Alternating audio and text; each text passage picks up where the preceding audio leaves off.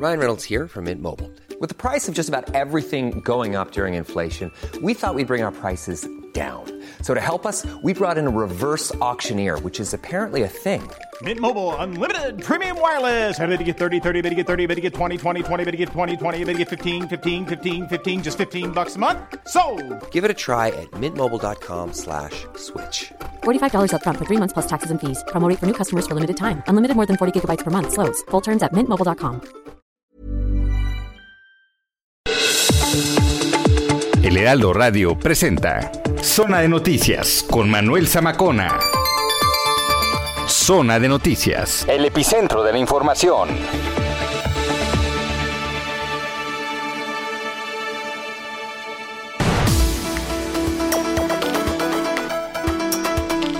Son las 2 de la tarde en punto, tiempo del centro de la República Mexicana. Señoras y señores, qué gusto que nos estén acompañando ya en esta tarde de domingo, domingo 5 de diciembre del año 2021, a través de la señal de Heraldo Radio. La frecuencia que usted sintoniza en estos momentos es el 98.5 de FM en el Valle de México. Pero a lo largo y ancho de la República Mexicana, a través de sus diferentes frecuencias locales, saludamos a todos y cada uno de ustedes de sur a norte y de norte a sur.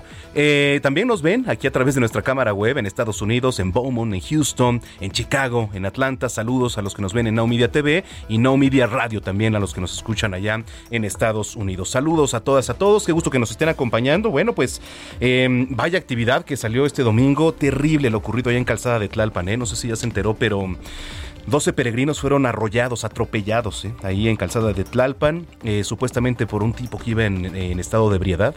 Y no lo veo yo de otra forma, porque pues eh, una caravana ¿no? Bueno, caravana por llamarla así, pero un conjunto de personas que son 12, por supuesto que se ve a cierta distancia y necesitas venir o vuelto loco en el carro o en estado de ebriedad para no verlos, ¿no? Iban en la lateral, por la derecha, y bueno, pues eh, ya han circulado los videos en redes sociales, terrible, terrible de verdad. Estuvimos dando seguimiento, de hecho acaba de finalizar hace unos minutos la carrera allá en Arabia Saudita, muy tropezada, muy tropezada la carrera, este gran premio que, bueno, eh, accidentada, Charles Leclerc de Ferrari le da en una de las esquinas, en una de las llantas traseras a Checo Pérez dejándolo fuera, ya no le sirvió la caja de velocidades. Y bueno, eh, finalmente se llevó Luis Hamilton como se esperaba el primer lugar, Max Verstappen de Red Bull el segundo y el otro Mercedes piloteado por Valtieri Bottas en tercer lugar. Eh, no estuvo buena, la verdad, la carrera. Eh, un circuito que no reconocían, un circuito nuevo y en voz de los expertos, pues eh, se necesitaba un circuito ya reconocido para este tipo de carreras que son las que definen al campeón. Finalmente todo se va a decidir en el premio de Abu Dhabi dentro de ocho días y le deseamos la mejor de las suertes al mexicano Sergio Checo Pérez, quien se perdió ya también el tercer lugar mundial de pilotos por este terrible accidente. Pues terrible ya por llamarlo así, ¿no? Porque por, por lo que representaba para Checo, ¿no? Pero bueno, vamos a estar muy pendientes, los invitamos a estar en comunicación a través de las redes sociales, arroba Heraldo de México y arroba Samacona al aire, arroba Samacona al aire, y nos pueden encontrar y también visitar nuestra página www.heraldodemexico.com.mx. Vamos a platicar con Rina Musalí, autora del libro AMLO y el Mundo, por cierto, este libro que ya lo tenemos aquí en cabina y agradezco mucho que no los hayan enviado. Cuando son las 2 de la tarde con 3 minutos, les saluda Manuel Zamacona y vamos con lo más importante generado hasta el momento. En Soriana, la Navidad es de todos. Aprovecha que toda la ropa interior está al 30% de descuento. O todos los artículos navideños lleva el segundo al 70% de descuento. Soriana, la de todos los mexicanos. A diciembre 6, aplican restricciones. Válido en Hiper. 12 peregrinos resultaron heridos luego de ser atropellados por un conductor en estado de ebriedad sobre calzada de Tlalpan. Las víctimas habían salido de la alcaldía Xochimilco rumbo a la Basílica de Guadalupe. En este sentido, la jefa de gobierno Claudia Sheinbaum exigió cero impunidad para los dos hombres detenidos por el atropellamiento de estos 12 peregrinos en Calzada de Tlalpan. Se trata de René N. y Alejandro N. de 36 y 27 años. El primero era quien conducía el vehículo que embistió a las personas. Sí, venía, era un vehículo, dos vehículos. Era un vehículo. Un vehículo eh, que ya están detenidos de personas en estado de ebriedad que se fueron en contra de una peregrinación que venía de Xochimilco con ciclistas y peatones. Hay 12 lesionados que fueron trasladados a hospitales. Vamos ahora a ver a qué hospitales para que se le dé la mejor atención. Y la detención, pues le estamos pidiendo a la fiscalía que eh, se utilice el nuevo Código Penal que fue modificado eh, en sus artículos para que tengan la sanción, la mayor sanción que se pueda, porque esto no puede ocurrir en la ciudad. La Fiscalía General de Justicia del Estado de México informó que una agente de la Policía de Investigación del Estado de México fue puesta a disposición luego de atropellar a tres personas en el municipio de Nezahualcóyotl, donde una de ellas falleció. La mujer identificada como Florencia N, al parecer también conducía en estado de ebriedad por la colonia campestre guadalupana. Este domingo hay elecciones extraordinarias en Nayarit para determinar la curul vacante en el Senado de la República y el Ayuntamiento de la Yesca. Esta es la primera vez que se llevan a cabo este tipo de comicios allá en la entidad. El presidente Andrés Manuel López Obrador ayer anunció que el tren Toluca Ciudad de México será inaugurado en septiembre de 2023. Estuvo acompañado de la jefa de gobierno de la capital Claudia Sheinbaum y el gobernador del Estado de México Alfredo del Mazo. Ahí vamos, avanzando. Queremos inaugurar este tren a finales del 2023. Ese es el compromiso, inaugurarlo desde Toluca a la Ciudad de México. En entrevista con el Heraldo de México con motivo de los primeros tres años de la actual administración, el jefe de la Policía Capitalina Omar García Harfush afirmó que la Secretaría de Seguridad Ciudadana de la capital ha sumado a sus funciones la investigación, lo que ha sido un cambio de paradigma.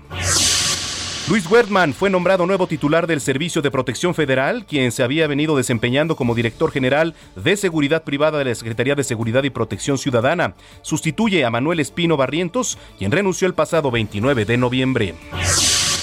Por segundo año consecutivo, el Teletón se realizó sin público y logró una recaudación de 387 millones 733 mil 462 pesos, superando la del año pasado. Fernando Landeros, presidente de Fundación Teletón, expresó pues su agradecimiento al Heraldo Media Group por todo su apoyo. Muchas gracias, mi querido Marco. Pues así como el eslogan de Teletón es capacidad sin límites, también hay gente que es generosa, sin límites. Y yo le agradezco al Grupo Heraldo por esta bellísima publicación y por todo el apoyo que nos ha dado a lo largo de todo. Muchas gracias, gracias y felicidades nuevamente al Teletón y a Fernando Landeros. Bueno, en temas internacionales, la erupción del volcán Semeru, allá en Indonesia, dejó al menos 14 personas muertas. 56 resultaron heridas y 1.300 habían sido evacuadas. Esto de acuerdo a las autoridades locales. Los equipos de rescate buscan víctimas en un paisaje cubierto por profundas capas de ceniza. En su último mensaje como canciller de Alemania, Angela Merkel llamó a sus compatriotas a vacunarse contra el COVID-19 para superar la pandemia que ha dejado más de 100.000 fallecidos en el país y recordó que la variante Omicron parece ser todavía más contagiosa que las anteriores. 10 casos de COVID-19 han sido detectados entre tripulantes y pasajeros de un crucero de Norwegian Cruise eh, Line, que por cierto regresa este domingo a Nueva Orleans. Esto lo informaron autoridades sanitarias estadounidenses. En los deportes, la Fiera, el León, pasó a la final de la Apertura 2021 a vencer a los Tigres, dos goles por uno. El Gran Premio de Arabia Saudita marca el inicio de la definición del Campeonato Mundial de la Fórmula 1. Lewis Hamilton se llevó, por cierto, el primer lugar, seguido por el holandés Max Verstappen, y le siguió Valtteri Bottas de Mercedes-Benz.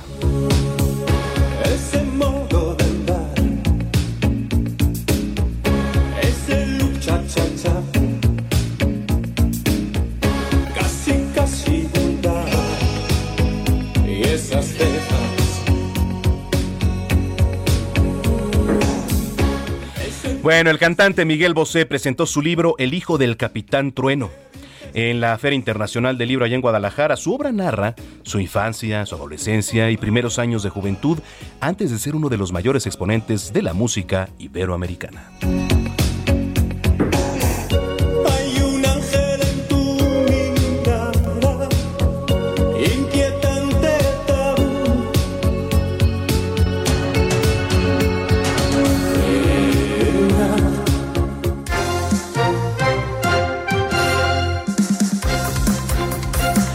Son las 2 de la tarde ya con 9 minutos en el tiempo del centro. Al inicio de este espacio le platicaba pues lo que pudo haber ocurrido, lo ha terminado, perdón, en tragedia allá en Calzada de Tlalpan. Un tipo en estado de ebriedad embiste a 12 peregrinos que se dirigían eh, a la Basílica de Guadalupe. Eh, Jorge Almaquio, tú tienes toda la información. Adelante, muy buenas tardes. ¿Qué tal, Manuel? ¿Cómo te va? Buenas tardes a los amigos del auditorio. Efectivamente, en Calzada de Tlalpan, a la altura de Calzada de la Virgen, un automóvil color gris arrolló a un grupo de peregrinos, de los cuales 12 resultaron lesionados. Los peregrinos identificados con playeras color vino venían algunos en bicicleta y otros en caminata rumbo a la Basílica de Guadalupe cuando se registró el pellamiento. Oficiales de la Secretaría de Seguridad Ciudadana fueron alertados sobre la situación en la colonia Centinela, esto en la alcaldía Coyoacán, a los que acudieron también los servicios de emergencia. Al llegar a la calzada de Tlalpan, localizaron a nueve corredores y tres ciclistas con diversas lesiones que fueron atropellados por un vehículo color gris cuyo conductor había sido retenido y agredido por ciudadanos que presenciaron los hechos. El conductor y su acompañante de 36 y 27 años de edad, respectivamente, al parecer pues traían eh, aliento alcohólico, venían en estado de ebriedad y fueron detenidos y se les informó por ello sus derechos de ley. Al lugar también llegó la jefa de gobierno Claudia Sheinbaum, quien informó que hay dos personas detenidas en estado de ebriedad por este atropellamiento y manifestó que eh, confirmó la cifra de los 12 personas lesionadas y manifestó la mandataria capitalina pidió a la Fiscalía General de Justicia que pues se aplique se aplique todo el peso de la ley en contra de los presuntos responsables de estos lamentables hechos de hoy por la mañana. Así lo comentó, escuchemos. El responsable es la persona que venía en estado de ebriedad y que arrolló y todo el peso de la ley contra estas personas. Este... Fueron detenidos y vamos a pedirle a la fiscalía que actúe con toda responsabilidad. Hace algunos meses se cambió el código penal para que esto sea castigado todavía más con las personas que utilizan, que se suben un vehículo en estado de ebriedad. Sheinbaum garantizó, Manuel, que se les dará todo el apoyo a los familiares de las víctimas de este accidente. Pidió a la gente que en las próximas semanas, en los próximos días que se van a llevar a cabo diversas peregrinaciones rumbo al Templo Mariano, bueno, pues la gente que lo haga llame al 911 o a redes sociales del gobierno capitalino para que los apoyen y les den seguridad. Así lo dijo. Nos ayuden solicitando al 911 a, por las redes sociales el apoyo de la policía siempre están aquí para apoyar a, todas las peregrinaciones, a toda la ciudadanía, para que podamos darle la protección adecuada a través de tránsito, de la propia operación policial. Y bueno, las, la, los servicios de eh, atención médica, el Escuadrón de Rescate y Urgencias Médicas acudieron a este lugar y diagnosticaron a un hombre de 58 años y tres mujeres de 53, 54 y 42 años con traumatismo cranoencefálico también una mujer de 27 años y dos de 42, así como tres hombres de 45, 36 y 51 años de edad presentaron probables fracturas, mientras un hombre de 34 y una mujer de 45 resultaron con contusión y policontundida, por lo que fueron trasladados a diversos hospitales para su atención médica especializada. Ante esta situación, Manuel, amigos, bueno, pues la Fiscalía General de Justicia de la Ciudad de México inició una carpeta de investigación por la probable comisión de los delitos de lesiones culposas por tránsito de vehículo y resistencia de particulares tras los hechos ocurridos esta mañana. Y bueno, pues las células de la Dirección General de Atención a Víctimas adscritas a la Coordinación General de Investigación de Delitos de Género se desplazaron y van a continuar con las investigaciones correspondientes, Manuel. Bueno, pues vamos a estar muy pendientes. Te agradezco mucho el reporte, Jorge. Buenas tardes, hasta luego. Hasta luego, Jorge Almaquio. En la línea telefónica, el secretario de Movilidad de la capital, Andrés Layú. Secretario, gracias por platicar con nosotros. ¿Qué tal? Eh, ¿Cómo estás? Muchas gracias por el espacio. Al contrario. Oiga, ¿cuál es el reporte que, que le dan a esta hora de la tarde después de lo ocurrido allá en Calzada de Tlalpan? Eh, efectivamente, como ya eh, presentaba su reportero, eh, todas las personas que fueron lamentablemente lesionadas en este hecho de tránsito ya fueron y están siendo atendidas en eh, diversos hospitales de la Ciudad de México, el Hospital de Joco, el Hospital Leñero, en la Clínica de Traumatología del, del IMSS. Eh, también estamos en contacto con los familiares de, de todas las personas víctimas y eh, eso en acompañamiento de la Fiscalía, también la Comisión de Atención a Víctimas y por supuesto la CEMOVI ha estado en todo el seguimiento. Eh, personalmente fui al Ministerio Público en la Coordinación Territorial de Coyoacán, justamente eh, gracias a la atención de la fiscal y la fiscal de Coyoacán con familiares y compañeros de los peregrinos para que se les explicara cuáles eran los pasos a seguir. Y digo los pasos a seguir porque hay dos personas detenidas por este hecho de tránsito. Sabemos que fueron presentadas ya a un juez de eh, control eh, y estamos eh, a la espera de más información. La Fiscalía acaba de hacer una nota informativa en donde explica que fueron detenidas eh, estas personas y eh, que son los presuntos, digamos, hay un conductor que es el presunto responsable de este muy lamentable hecho de tránsito. Eso en cuanto a la investigación que se va a abrir. En cuanto a las personas que iban circulando y que desafortunadamente fueron embestidas, eh, ¿ellos tenían permiso para circular ahí? ¿Cómo, es, ¿Cómo era el tema de movilidad ahí, secretario? Sí, por supuesto. Como, como saben, eh, hay peregrinaciones eh, a partir de finales de noviembre en nuestra ciudad. Es histórico que hay peregrinaciones. Esta era una peregrinación de Xochimilco a la Basílica de Guadalupe. La mayoría de las personas, alrededor de 50 eran corredores que iban sobre la banqueta. Un grupo más pequeño de ciclistas iba en el carril eh, derecho. Eh, por supuesto que han informado a las autoridades, digamos, la alcaldía de Xochimilco estaba al tanto, la Secretaría de Seguridad Ciudadana, y más bien lo que vemos aquí es una eh, falta eh, absolutamente inaceptable por parte de la persona que iba conduciendo eh, su automóvil.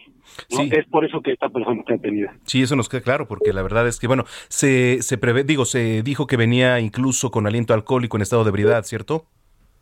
Eh, así es, eso es lo que dicen los reportes de testigos. Yo estuve también en el lugar, había varios testigos, eso fue lo que me informaron. Sin embargo, vamos a esperar ya a la confirmación por parte de la fiscalía, eh, que justamente por esa razón presentó al juez para poder hacer la certificación si estaban en estado de ebriedad estas personas. Correcto, secretario. Por cierto, ahora que se acerca ya el, el 12 de diciembre, que por, bueno, desde el 11 y como usted bien apunta, desde estos días comienzan algunas peregrinaciones, movilizaciones por parte de personas hacia la Basílica de Guadalupe. ¿Cómo va a ser la operatividad en materia de movilidad?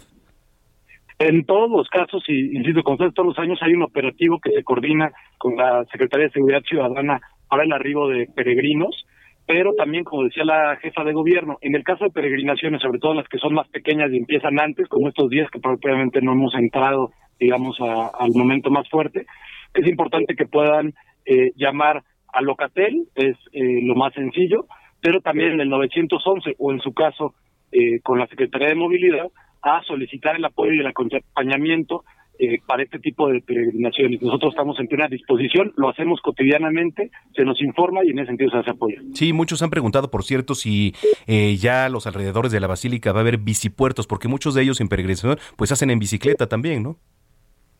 Eh, sí, normalmente se, es parte de la logística que hay en la, en la basílica, en las, digamos, atiende a las personas que llegan en bicicleta, la mayoría de los peregrinos, hay que recordarlo, llegan caminando, eh, pero sí se da la atención completa dentro del, del operativo. Me parece que lo más importante en este caso es enfatizar que eh, todas las personas cuando conducimos un vehículo nos ponemos en riesgo si vamos a exceso de velocidad, si eh, consumimos alcohol y conducimos y si nos distraemos sobre todo con celulares en la mano. Considerando esto, sí es importante fortalecer y hacer ese llamado a que las personas no nos pongamos en riesgo de esta forma al conducir eh, un vehículo. Y recordar que todos los fines de semana, jueves, viernes, eh, eh, sábado y domingo tenemos el alcoholímetro y este año son más de cuatro mil personas que han sido llevadas al torito por conducir en estado de ebriedad. Y como dijo la jefa de gobierno, se han fortalecido tanto las sanciones en el reglamento de tránsito, pero también en el código penal en caso de aquellas personas que eh, lastiman o provocan fallecimientos cuando van un- en un vehículo eh, automóvil. Finalmente, ¿se ha contactado usted con alguna de las familias de estos eh, peregrinos? Yo personalmente me contacté ya con eh, la familia de una persona que eh, tiene una fractura en pierna, es con quien estuve en la fiscalía. Eh, sobre todo querían, digamos, darle seguimiento al caso, tener certidumbre de que va a haber eh, una sanción eh, al conductor, pero también la Secretaría de Movilidad y personas de Secretaría de Movilidad junto con la Comisión de Atención a Víctimas ha estado recorriendo todos los hospitales, tenemos el contacto de todos los familiares, eh, incluso algunos de ellos tienen mi teléfono personal y hay un vocero y un eh, representante con quien estamos en contacto compartiendo toda la información que es necesaria. Bueno, pues vamos a estar muy pendientes de, de cualquier actualización, secretario, y si hay este, alguna novedad, este, por favor, pues estar en contacto si lo permite. Por supuesto, cuenten con ello. Muchísimas gracias, Muchas secretario. gracias. Hasta luego. Hasta luego, Andrés secretario de Movilidad aquí en la Ciudad de México. Bueno, pues qué terrible y le digo, hasta el momento afortunadamente no ha pasado mayores, ¿eh? Sí lesiones, sí fracturas, ya se están atendiendo en hospitales, que por cierto hay un tuit de la Comisión Ejecutiva de Atención a Víctimas aquí en la capital que dice, por instrucciones de la jefa de gobierno, se atiende a las víctimas lesionadas en los hospitales asegurando atención médica de calidad y gratuita. Se provee información a familiares oportuna en coordinación con la Fiscalía. Bueno, pues vamos a estar en contacto, por supuesto, con las autoridades y pendientes del tema. 12 arrollados ahí en Calzada de Tlalpan. Le platico, ante la amenaza de una cuarta ola por COVID-19, el PAN en el Congreso de la capital pidió no subestimar la variante Omicron. Cintia Stettin con la información. Adelante, Cintia. ¿Qué tal? Muy buenas tardes a ti al auditorio. Pues sí, así lo comentó el coordinador del PAN en el Congreso de la Ciudad de México, Cristian Bonrerich, quien pidió a la secretaria de Salud, Oliva López, no subestimar la variante Omicron y por ello solicitar más recursos para su área. Asimismo, dijo que pues el COVID ha cobrado más de 100 mil vidas en la capital y no se puede minimizar la pandemia, pues aún continúa esta. Por eso llamó al gobierno local a tomar las previsiones y medidas necesarias para que este nuevo virus no sea tan peligroso ni represente una amenaza para la capital y sus habitantes indicó que en el paquete económico del 2022 que entregó esta semana la Secretaría de Finanzas se prevé un presupuesto de 23.108 millones de pesos para el área de salud. Sin embargo, dijo que a consideración de ellos tendría que haber un monto superior a los 25.800 millones de pesos. Es lo que dijo el coordinador del PAN en el Congreso de la Ciudad de México y se espera que esta semana inicie la discusión del paquete económico para pues eh, antes del 15 de diciembre poder aprobarlo y que sea publicado en la Gaceta Oficial de la Ciudad de México. Bien, bueno, pues vamos a estar pendientes. Gracias, Cintia. Seguimos pendientes. Muy buenas tardes. Buenas tardes, Cintia Stettin. Oiga, que por cierto, luego de que se anunciaran los primeros contagios de la variante Omicron de COVID-19, las autoridades sanitarias aquí en nuestro país han dicho que el sector más vulnerable son las personas de 60 años o más. Y no solo porque los que podrían tener las defensas más disminuidas son ellos, también porque son los primeros que recibieron la vacuna y necesitan, pues, incluso una dosis de refuerzo. La resistencia del virus contra el medicamento obliga a que se les aplique una tercera dosis especialmente, especialmente en esta temporada. Mire, y como el 55% de las hospitalizaciones y más del 70% de las defunciones en México se han dado en este grupo de edad, específicamente, el presidente López Obrador anunció que las terceras dosis contra COVID-19 se estarían aplicando en el mes de diciembre a adultos mayores. La variante Omicron se identificó, hay que recordar, por primera vez allí en Sudáfrica, poniendo un contexto, a finales de noviembre y ha sido designada como variante de preocupación por la Organización Mundial de la Salud. Vámonos hasta Nayarit. Karina Cancino, adelante. Ay, perdón, vámonos hasta el Estado de México. Ahí está José Ríos con información. Adelante, José. Manuel, buenas tardes. Te saludo con gusto a ti y a quienes nos escuchan este domingo en el Heraldo Radio. Pues bueno, para informarte que en lo que va de este 2021, las autoridades del Estado de México han detenido a 361 personas por su probable participación en delitos relacionados al robo en transporte público de pasajeros. Esto lo informó el fiscal Alejandro Gómez Sánchez, quien detalló que de ese número de personas, Manuel, pues bueno, 264 de ellas han recibido sentencia por ese delito, es decir, 264 personas de las 361 detenidas se encuentran en prisión. En una reunión con empresarios del transporte en la zona oriente de la entidad, el fiscal estatal detalló que por delitos de alto impacto como homicidio, robo con violencia, secuestro, violación, entre otros, también se han detenido a otras 3.711 personas más. Ante estos números, Manuel, pues bueno, el fiscal mexiquense pues detalló que la corporación es la más operativa eh, que hay en el país en cuanto a la judicialización de delitos de alto impacto con un porcentaje de eficiencia del 94% si a esto se le suman los detenidos en flagrancia más los que han sido detenidos por ejecución por orden de aprehensión. Por lo que bueno eh, estas cifras pues destacó el fiscal que pues es, es, da cuenta de los resultados que en el Estado de México se está dando en materia de seguridad. Además detalló que en cuanto a las personas que son vinculadas a proceso manual, pues bueno, de cada 10 personas que son detenidas por esta fiscalía, las autoridades están metiendo 9 a la prisión a prisiones mexiquenses. Eh, volviendo un poco al tema de transporte público, pues bueno, el fiscal mexiquense detalló que se están realizando fuertes operativos en la autopista México-Pachuca, México-Querétaro, en la López Portillo y la México-Puebla, donde pues bueno, eh, se tiene una alta incidencia de, de robos y asaltos en transporte público, los cuales pues bueno, como tú sabrás y también este nuestro apreciable auditorio, pues que cada día vemos en redes sociales ya más videos este sobre asaltos en transporte público y sin embargo pues bueno eh, las autoridades ahora nos dan cuenta de pues cuántas personas han sido detenidas por estos delitos. Este es el informe que te tengo desde el Estado de México Manuel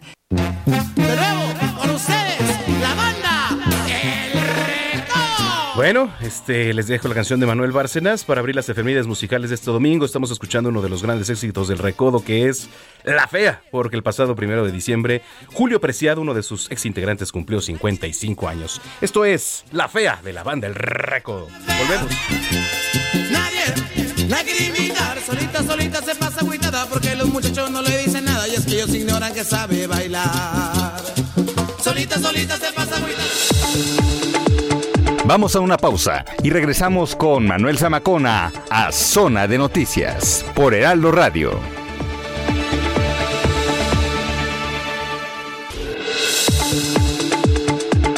Ya estamos de vuelta. Zona de Noticias con Manuel Zamacona. Entrevista. Las 2 de la tarde ya con 30 minutos en el tiempo del centro del país. Es diciembre, son días en donde se entregan aguinaldos y hay que estar muy pendientes porque así como se entregan aguinaldos, también hay gente pendiente en la calle de que se los entreguen y bajarlos, ¿eh? porque así sucede todos los años y así sucede con estos tipos. Y por el operativo Aguinaldo Seguro 2021 ya la Secretaría de Seguridad Ciudadana de la capital va a desplegar pues bastantes elementos, más de 6 mil elementos policiales de acuerdo con la dependencia. ¿Cuál es el fin? Pues prevenir y sobre todo disminuir los delitos que están pues a las vivas. En la línea telefónica me da mucho gusto saludar a Andrés Cortés Soto, él es director general de Cuauhtémoc de la Secretaría de Seguridad Ciudadana de la capital. Andrés, gusto saludarlo, director, muy buenas tardes. Buenas tardes, buenas tardes. Oiga, ¿en qué, en qué este mm, se define aguinaldo seguro este operativo? Platíquenos un poco, por favor.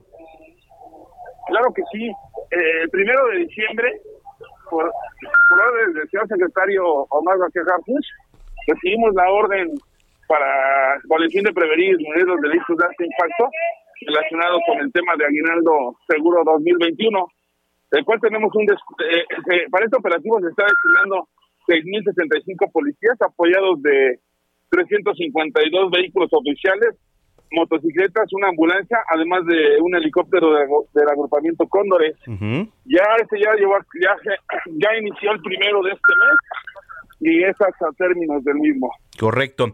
Oiga, eh, se va a reforzar, por ejemplo, em, pues plazas comerciales, lo que son cajeros automáticos, bancos, etcétera. ¿Cómo va a manejar la operatividad en estos puntos, director? Sí, claro que sí. De hecho, sí. Esto, esto empieza eh, con el tema de las plazas, los centros comerciales. También tenemos tenemos las órdenes de estar cubriendo las empresas gubernamentales, las empresas privadas, sucursales bancarias, eh, zonas restauranteras, las ciudades departamentales, que sabemos que ahorita todo el mundo anda haciendo sus compras y, y la finalidad es por, por el que este, pues, el personal de la Secretaría de Ciudadana pues también es que resguarde eh, lo que son el, el sistema de transporte colectivo, metros, centrales Ujú. camioneras, metrobuses, todo, eh, todo vamos a estar cubriendo. Oiga, director, eh, ¿van a estar en comunicación con los ojos de la ciudad, que es el C5, el centro de monitoreo?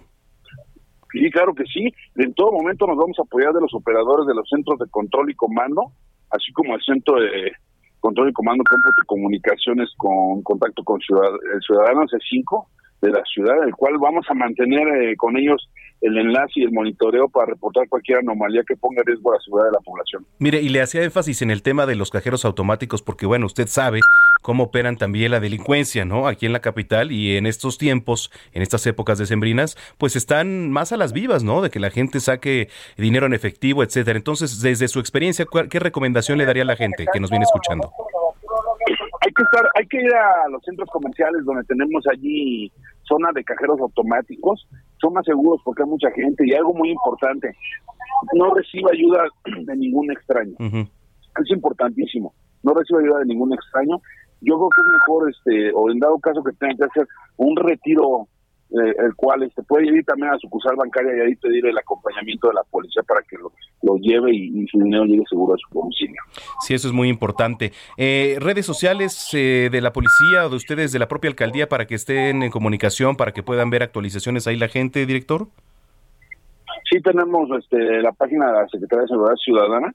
También este, recordemos que tenemos una aplicación este que se, llama CDMX, donde incluso ahí podemos tocar, eh, podemos hacer el uso de los totems, que son las cámaras que están conectadas con, con, el C5, el C2, el cual esa aplicación la podemos bajar todos en un teléfono Android y podemos estar desde ahí, tener comunicación con un totem e incluso tener el enlace con el operador de la cámara para que vaya lanzando la emergencia según esta, esta la genere la gente, ¿no? Y diga qué es lo que está pasando. Eso es muy importante. Tenemos esa aplicación y aparte la página de la Secretaría y, por parte de comunicación social pues van a estar desplegando todo, toda esa información. Eso es importante, director. Pues le agradezco mucho que haya platicado con nosotros, estamos muy pendientes y este suerte en este operativo.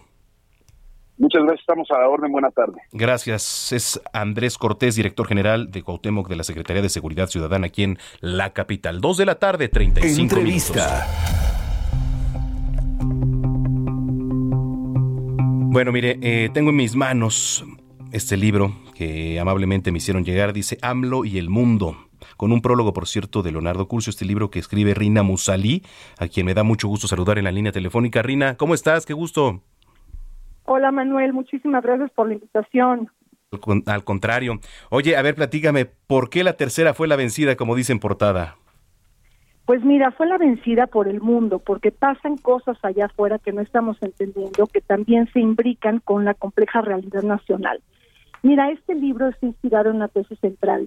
La irrupción de López Obrador en 2018 obedece, por supuesto, ya lo sabemos, al cúmulo de tensiones generadas en la escena política interna pero el factor internacional contribuyó al megacambio político y electoral que México atestiguó el primero de julio del 2018. Entonces, obviamente, pues llega por el saqueo, por el desgobierno, por el sangrado social, la corrupción, todo esto, en palabras de López Obrador, gracias al cochinero. Pero lo internacional también ocupa un espacio en el tsunami político de México en 2018. Entonces, yo, eh, como autora, no puedo entender eh, la presidencia de López Obrador, el desarrollo, la culminación, sus momentos clave, si no entendemos que el combustible del cambio es lo interno, es la razón de ser. Pero no podemos entender a López Obrador sin lo que pasa en el mundo. Es decir, también es una confección a partir de la crisis financiera internacional del 2008, a partir del grito antiglobalización, de la industria 4.0 y la revolución tecnológica y de las comunicaciones. No podemos entender al presidente sin lo que pasa allá afuera con el Brexit, la revuelta blanca anglosajona de Trump. Es decir, lo internacional es un activo de la mutación político-electoral. Inclusive con el ascenso nacionalista y populista en el mundo, pues también se imbrica todo esto en el tsunami político. Entonces, me parece que el libro es muy bonito porque analiza 12 factores externos que coadyuvan al triunfo de López Obrador y en su último capítulo explica el cruce de estos 12 marcadores internacionales que eh, caracterizan el primer año del gobierno de López Obrador. Entonces, es una invitación para integrar la mirada para integrar una mirada disciplinada y sostenida de lo que sucede en el mundo en el análisis político nacional, porque si no lo hacemos, no tenemos suerte mirada íntegra de lo que realmente está pasando en México. Eso en cuanto a todo el proceso, sí, como bien apuntas, Rina, y ahora que López Obrador está en la presidencia, también el factor internacional ha sido clave, aunque no se ha querido involucrar mucho el presidente, la verdad es que lo vemos eh, quizá eh, unos meses para acá un poco más inmiscuido ya en temas internacionales, lo cual pues puede causar mucho eco. Pues mira, yo veo un presidente distante de la escena internacional, no tiene interés realmente en esto, pero su mismo proyecto político está alimentado de capas eh, estructurales de lo que pasa allá afuera. Te doy un ejemplo. La crisis financiera del 2008, que nos empobreció a todo el mundo, fue una década perdida para Europa. Llegaron gobiernos populistas por las políticas de choque y la austeridad, que castigaron a los partidos políticos en el gobierno y llegan los gobiernos populistas de derecha. Bueno, esto López Obrador lo capitaliza como una flecha del extravío neoliberal y en América Latina esta crisis financiera se vive como un cuestionamiento al modelo capitalista neoliberal. Y esto López Obrador lo sabe aprovechar en su narrativa, en su relato político, es decir, es un presidente que por supuesto eh, eh, es un fenómeno nacional, pero también está implicado con lo que pasa allá afuera.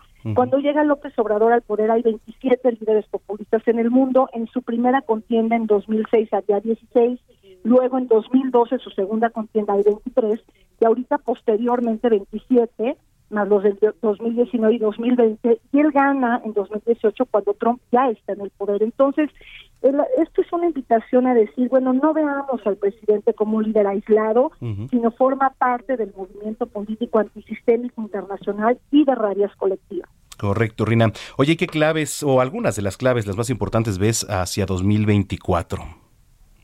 Pues mira, yo que estamos eh, atestiguando una asociación adelantada, pero creo que falta para el 2024. Se pueden mover muchas variables, contextos, fichas, inclusive hasta las prioridades del presidente Manuel. Yo diría que la nueva variante del COVID-19 de Sudáfrica, que ha generado mucha incertidumbre en los mercados internacionales y en general en el orden mundial, y que todavía no tenemos la información eh, adecuada para poder ver qué tal eh, eh, fuerte va a, ser, va a ser esta amenaza, pues puede marcar la segunda parte del sexenio López Obrador, es decir, nuevamente un shock externo que puede irrumpir como un imprevisto para el proyecto político nacional del presidente. Y eso no lo podemos subestimar de la toma de decisiones nacionales, porque la pandemia, la globalización, la interdependencia, los nacionalismos en el mundo y los populismos entran dentro de las tendencias internacionales. Esto no lo puedes obviar ni lo puedes borrar por decreto. Que aquí se está minimizando, ¿eh? Aquí se está minimizando, aquí se está minimizando el tema, por cierto.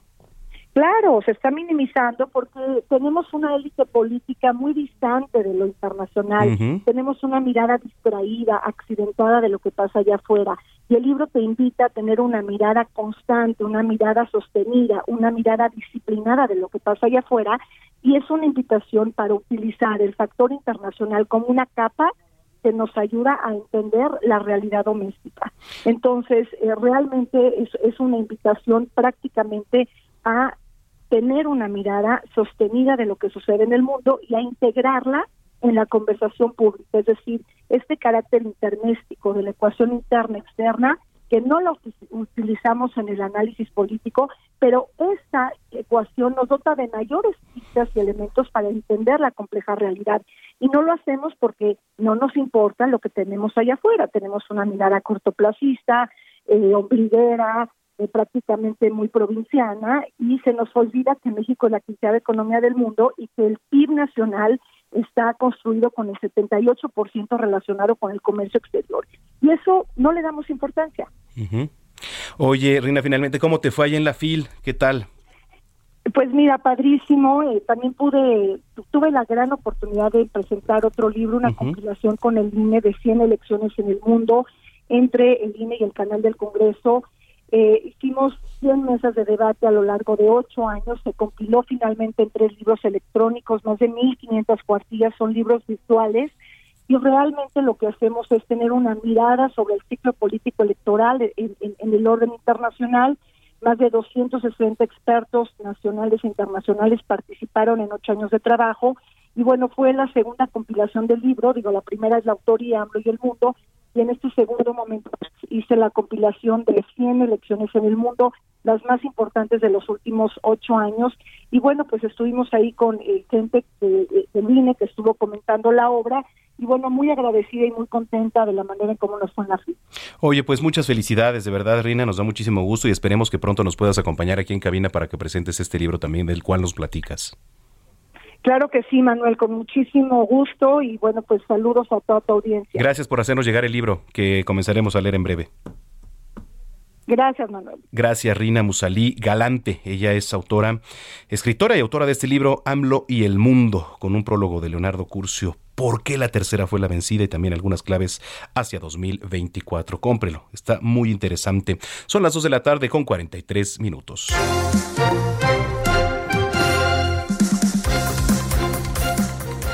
Vámonos hasta Nayarit. Este domingo hay elecciones extraordinarias para ocupar la curul vacante ahí en el Senado de la República y también el Ayuntamiento de La Yesca. Karina Cancino, ¿cómo estás? Adelante. ¿Qué tal, Manuel? Buenas tardes, buenas tardes a todo tu auditorio. Bien, Bueno, pues hace unos momentos ya dio a conocer el Instituto Estatal Electoral de Nayarit que en el caso de la elección de la Yesca ya fueron instaladas todas las casillas, bueno, 19 de 20 en un lugar hace falta conocer la situación porque está en uno de los lugares donde no hay internet, pero están a la espera pues de que se pueda dar este anuncio de que completamente pues, se llevaron a cabo todas estas instalaciones. Mientras tanto, también ah, en todo el estado se han instalado eh, casillas para poder atender la elección al Senado. Hay 1.727 de esas en 965 secciones donde podrán votar todos y todas las nayaritas para elegir la curula a la senaduría. Esto luego de que en diciembre del año pasado pues quedará vacante porque Miguel Ángel Navarro Quintero de Morena pues buscó la candidatura al gobierno del estado, la ganó en junio pasado y como no tenía suplente, bueno, pues allá votaron porque hubiera esta elección extraordinaria en Nayarit que se está desarrollando a cabo este domingo y que por cierto, déjame comentarte que los dos candidatos más fuertes a esta elección son originarios de la Yesca, allá donde se están eligiendo la alcaldía, las siete regidurías y la sindicatura. Así que, eh, pues es una elección importante, además, porque en una de las eh, la boleta históricamente en México, como en Nayarit, está ocupada por cinco mujeres que buscan la alcaldía de este municipio de La Yesca, pero además son birraritari de este pueblo originario de Nayarit y llama pues la atención cómo se está desarrollando esta elección. Hasta el momento todo está tranquilo, incluso hay, déjame decirlo, poca votación, no hay mucho interés de las personas por estas eh, elecciones, tanto en eh, de la senaduría, por lo menos aquí en la capital no se ha visto copiosa la asistencia a las casillas, en la Yesca seguramente hay más interés porque están también eligiendo sus autoridades locales y pues en el resto del día, antes de las seis de la tarde, conoceremos si hay incidentes y cuánta podría ser pues la proporción de personas que decidieron votar en estas elecciones locales. Solamente en Nayarit para las elecciones del estado estaban en posibilidad de hacerlo 8.349 personas de la lista nominal y es lo que se espera pues que participaran, aunque seguramente será menos, desafortunadamente, Manuel. Bueno, pues eh, afortunadamente todo transcurre en calma y este vamos a estar pendientes de, de, los resultados de estas elecciones. Te agradezco mucho por el momento el reporte, Karina. Gracias, buenas tardes, vamos a estar pendientes de esta elección. Que estés muy bien, Karina Cancino, allá en Nayarit, 2 de la tarde, 46 minutos.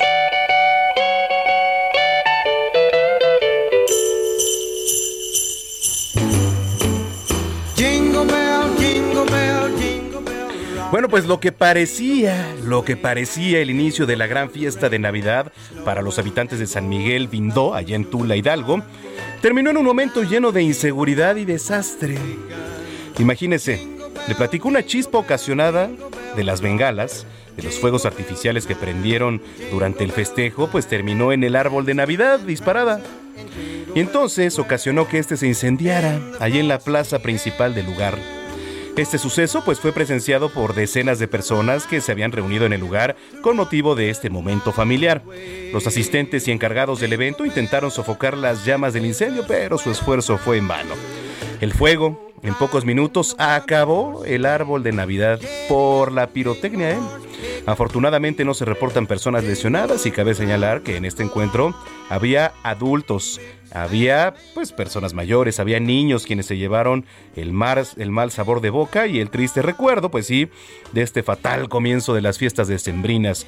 Mire, sí, en estas fechas es muy común el uso de la pirotecnia y por eso el gobierno federal ya puso a disposición del público algunos consejos para el uso responsable. Mire, yo desde la experiencia no los use mejor, no los use, no use la pirotecnia, es muy peligrosa.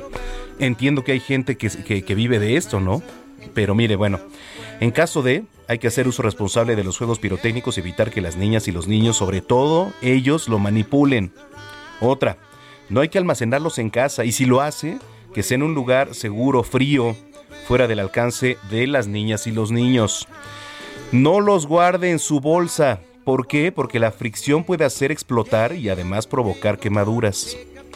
Hay que supervisar a las niñas, los niños durante la utilización de los fuegos artificiales. Extremar precaución para evitar quemaduras y lesiones graves.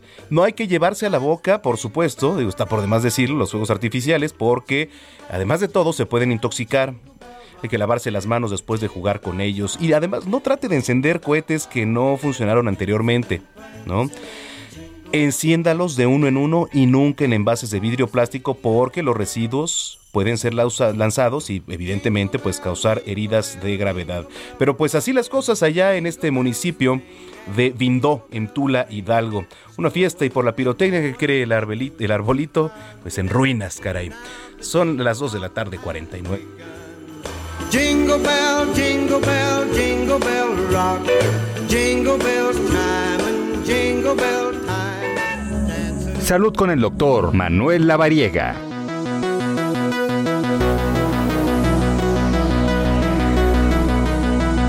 Bueno, ¿qué pasa, señoras y señores, con el tema de Omicron, esta nueva variante del COVID-19 o de la COVID-19, porque es la cepa? En la línea telefónica ya tenemos a nuestro colaborador, el doctor Manuel Lavariega Sarachaga, a quien saludo como siempre con muchísimo gusto. Tocayo, ¿cómo estás? Buenas tardes. Mi querido Tocayo, el gusto es mío. Muy buena tarde. Gracias. Oye, a ver, desde tu experiencia, desde tu ojo clínico, ¿cómo ves esta nueva variante? Fíjate que, pues bueno, ya hemos platicado, seguramente ya todos han escuchado esta nueva variante y de su pues gran riesgo de contagio, pero creo que podemos hablar de el principio del fin de la pandemia. igual y todo mundo se va a impactar con esto que les comento, pero es que fíjate que hemos estado revisando algunos estudios y algunos datos clínicos de esta nueva variante y bueno, pues parece ser que nuestro cuerpo ya se está, digamos, defendiendo mejor y el virus está mutando y cambiando también para pues ser menos agresivo. Lo que se platica, bueno, es que, o la preocupación mayor es que es incluso más contagioso, no, no que venga quizá más agresivo en cuanto a la cepa o el, o el contenido de viral, ¿no? ¿O cómo lo, o cómo lo este, interpretan ustedes, doctor? Sí, es mucho más contagiosa, eso sin duda, incluso hay reportes de que pudiera llegar a ser hasta 500 veces más contagiosa que la variante Delta y la variante pues clásica, la inicial, pero pues los síntomas son mucho más leves. Entonces, esto es un punto muy importante porque pues bueno, finalmente eh, el contagio sí, evidentemente como tú dices, es mayor, pero la sintomatología pues es más, más benévola, vamos a decirlo en términos generales. Eh, ¿Qué pasa con los adultos mayores? ¿Es necesario, se recomendaría que acudan a vacunarse nuevamente para obtener algún tipo de refuerzo? Sí, definitivamente lo que hemos ya pues visto y recomendado es este booster o esta pues nueva vacuna, una tercera dosis de las vacunas que tenemos hoy disponibles, pues para poder seguir adelante, disminuir el riesgo de contagios, de, de, de enfermedad pues aguda de enfermedad letal fatal.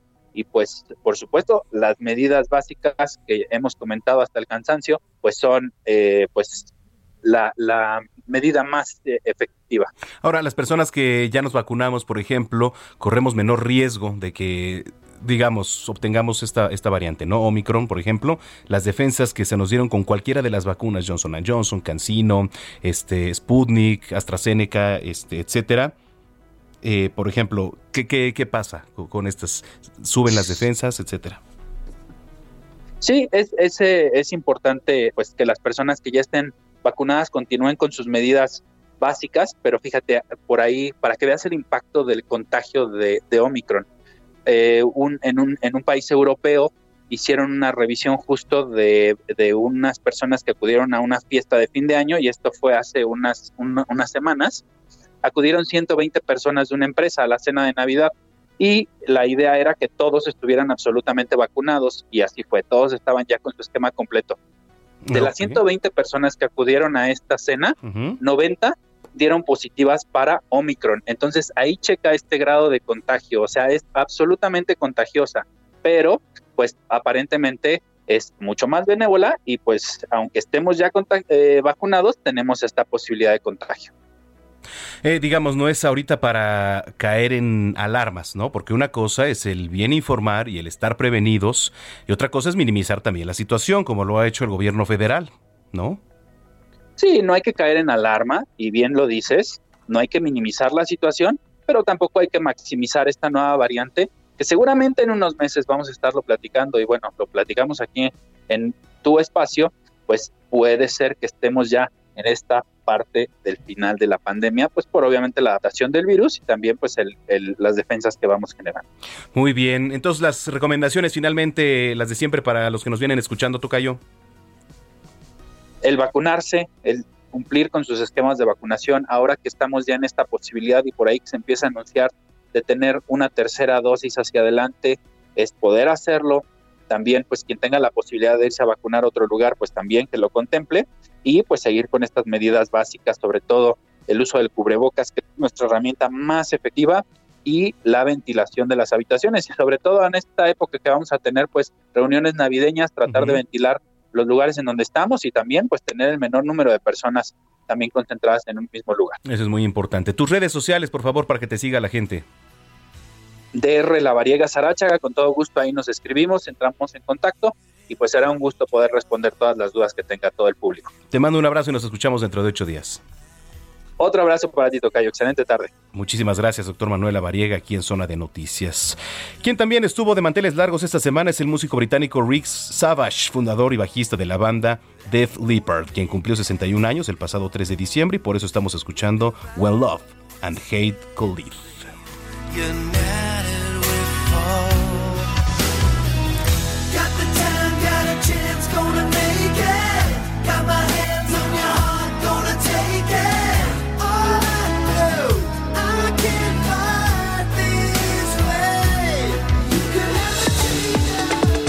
Vamos a una pausa y regresamos con Manuel Zamacona a Zona de Noticias por Heraldo Radio.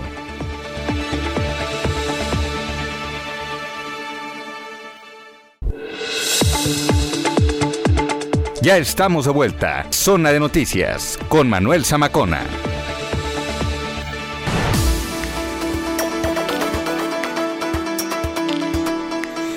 Son las 3 de la tarde en punto, las 3 en punto en el tiempo del centro de la República Mexicana. Gracias por seguir con nosotros aquí en Zona de Noticias y si usted nos acaba de sintonizar, bienvenida y bienvenido a este espacio informativo a través de la señal de Heraldo Radio. La frecuencia que usted sintoniza es el 98.5 de FM en el Valle de México y saludamos por supuesto como siempre lo hacemos a quien nos escucha a lo largo y ancho de la República Mexicana a través de las diferentes frecuencias locales. Heraldo Radio con la cobertura más amplia del país por supuesto, de sur a norte y de norte a sur y también en Estados Unidos nos ven aquí a través de nuestra cámara web en Now Media Televisión, en Chicago, en Beaumont, en Atlanta, en Houston. Saludos en Now Media Televisión y Now Media Radio, allá también a nuestros paisanos en Estados Unidos. Bueno, pues tenemos un gran programa por delante. Ya platicamos con Rina Musalí, quien es autora del libro AMLO y el mundo, nos platicaba pues todo esto tan interesante que, que, aborda el internacionalismo para la llegada de Andrés Manuel López Obrador a la presidencia.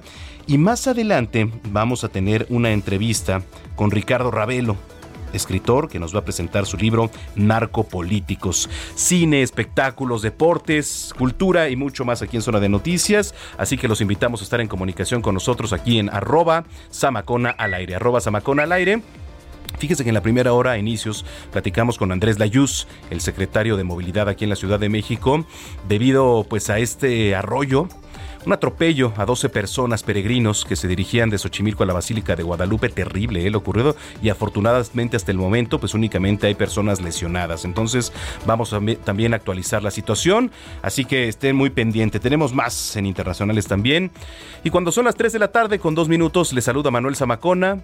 En esta tarde de 5 de diciembre del año 2021 vamos con lo más importante generado en las últimas horas en voz de Gina Monroy, que es nuestra jefa de información.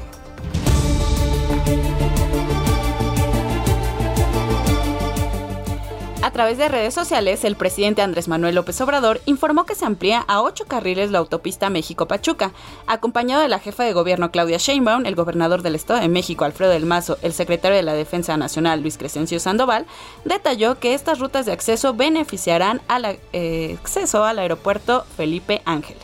Estamos ya en el tren de el nuevo aeropuerto General Felipe Ángeles. Miren, vamos a ver Se va a poder llegar por autopistas, se va a poder llegar eh, por tren moderno desde Buenavista para acá y se conserva el tren de carga El líder nacional del PAN, Marco Cortés, afirmó este domingo que el candidato a la gobernatura de Aguascalientes no se definirá únicamente por encuesta. De acuerdo al Instituto del Fondo Nacional de la Vivienda para los Trabajadores, el Infonavit, los empleos permanentes crecieron en 962 mil debido a la reforma a la subcontratación laboral y la recuperación económica del país. La Secretaría de Gestión Integral de Riesgos y Protección Civil de la Ciudad de México activó la, alerta amarilla por frío para la madrugada y las primeras horas de este lunes 6 de diciembre.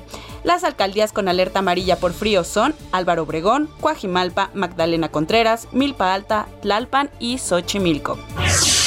En noticias internacionales les comento que en Dinamarca se confirmaron 183 casos de la variante Omicron de la COVID-19, tan solo en 48 horas. Los casos se triplicaron. Autoridades sanitarias se dicen preocupadas por estos casos.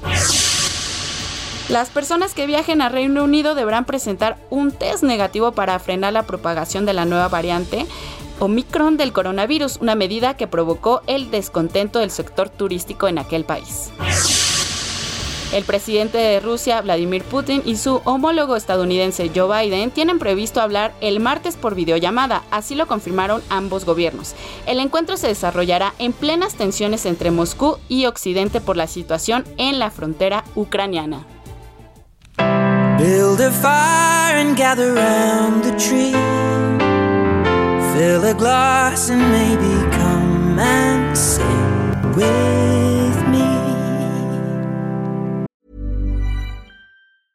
Hey, I'm Ryan Reynolds. Recently, I asked Mint Mobile's legal team if big wireless companies are allowed to raise prices due to inflation. They said yes. And then when I asked if raising prices technically violates those onerous two year contracts, they said, What the f are you talking about, you insane Hollywood ass?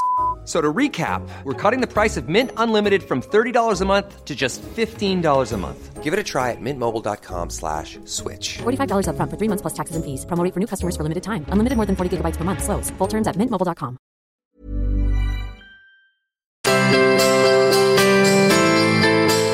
Bueno, Manuel, pues ya estamos muy navideños. Sí. Y fíjate que los cantantes británicos Ed Sheeran y Elton John estrenaron una canción, es la canción Merry Christmas que ya rebasa el millón de reproducciones pues en prácticamente todas las plataformas digitales. ¿Y qué tal está?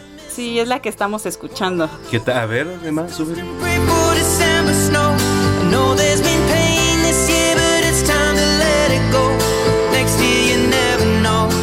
Suena bien. Sí, suena bien, ¿eh? El Sheeran siempre es, es, garantía, ¿no? Así es. Muy bien. Eso es todo, Manuel. Gracias, Gina. No, ¿de qué? Buenas tardes.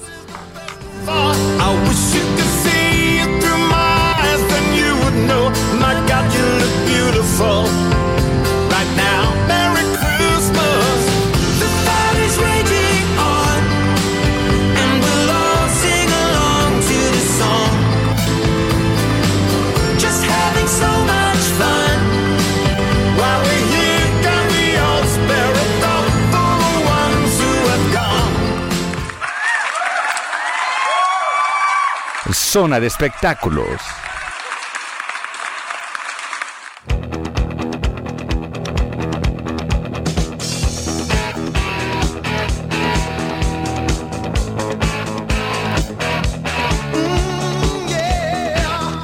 Las 3 de la tarde con 6 minutos. Ya está mi querida Nayeli Ramírez con los espectáculos. Naye, ¿cómo estás? Hola Manuel, ¿cómo estás? Un gusto de platicar contigo otra vez. Igualmente, a ver, ¿con qué nos arrancamos? Tú dices. ¿Qué crees que, bueno, tuvimos una entrevista con Eugenio Derbez y me gustaría platicarte lo que nos dijo, porque él va a estrenar este, eh, la tercera temporada de este reality que tiene que se llama LOL, no sé si lo has visto, que sale en una plataforma de streaming y ahí reúne a 10 comediantes y ahí el, el reto es que no se deben de reír. Entonces, cada uno de los comediantes hace una hace un sketch, hace un chiste, pero todos los demás no se tienen que reír porque el que se ríe pierde. Entonces nos habló sobre este nuevo reality y nos dijo que que él trata, él trata de pulir la comedia porque obviamente con todas estas plataformas ha salido gente muy creativa y para no quedarse atrás pues dijo tengo que darle eh, cosas nuevas a las nuevas generaciones y por eso va a estar ahí Paco de Miguel, Mm. va, o sea, va a estar el Capi, o sea, va a haber varios eh, varios eh, comediantes que se fueron revelando poco a poco y esta empieza el 10 de diciembre y pues esto nos platicó Eugenio para que lo veas. Igual y si te da risa, ¿eh? No, pues es que mira, ya nada más de escuchar a Paco de Miguel ya me dio risa porque en, en sus plataformas, bueno, ahí en Instagram sobre todo donde lo sigo, bueno, qué bárbaro, ¿eh? O sea, la verdad es que tiene un ingenio y una capacidad para representar escenas de la vida, pues real, de la vida cotidiana, ¿no? Eh, a través de la comedia y, y- y es increíble. Y sabes que también platicamos con él y nos platicó sobre esta esta participación que va a tener. Y le estaba yo comentando a de Miguel que pues él fue, o sea, él salió eh, con la pandemia desgraciadamente y afortunadamente porque estábamos viviendo un momento trágico, pero como él empezó a hacer contenido en su casa, fue un boom y sigue siendo un boom y la verdad es graciosísimo. A ver si logra ganar, a ver si logra no reírse de los demás participantes. Mira, y está, está interesante, ¿no? Porque mira, hacer reír al público es muy difícil. Es muy difícil hacer reír al público, pero ahora otra faceta, ¿no? Hacerlos no reír, por ejemplo, ¿no? Entonces, vamos a ver qué te resulta. Fíjate que sí me dan ganas de verlo, ¿eh? ¿En qué plataforma está este Nayo? En Amazon Prime Video, ahí está, empieza el 10 de diciembre, van a soltar dos capítulos, después sueltan otros dos el 17 y después ya todo el resto con el ganador y gana un millón de pesos, ¿eh? O medio millón de pesos. O sea, no es, no es, o sea, no van ahí nada más para divertirse, van por la lana. A ver, pero entonces, eh, ¿va a haber jurado o cómo va a estar todo? O sea, El único jurado es Eugenio Derbez, que él los está observando Ajá. por cámaras y él los eh, sanciona si ve que se ríen, entonces va haciendo descalificaciones Ah. y así hasta que queda el que no se rió en todo el reality. oye, ¿y quién participa? A ver, ¿quién? Pero, o sea, digo, ¿es público o, o son este famosos o cómo? No, son famosos, las tres temporadas ha, ha tenido puro famoso este Eugenio Derbez. Ahorita está Paco de Miguel, que es uno de los favoritos, Ajá. ¿eh? ¿Pero ellos son los que van a hacer reír?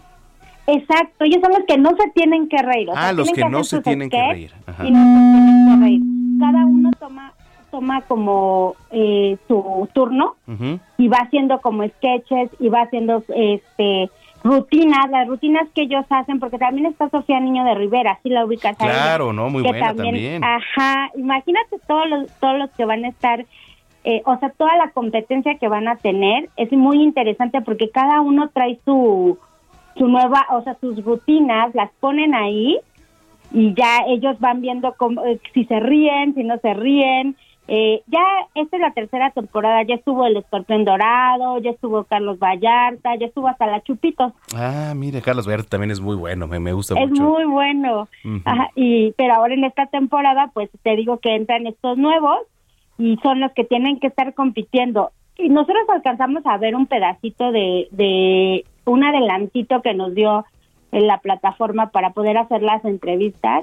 Y, o sea, al, mi- al minuto de haber entrado, ya había un amonestado porque ya se había reído de un chiste que hicieron. Está también eh, Mau Nieto, que también es un, un estandopero.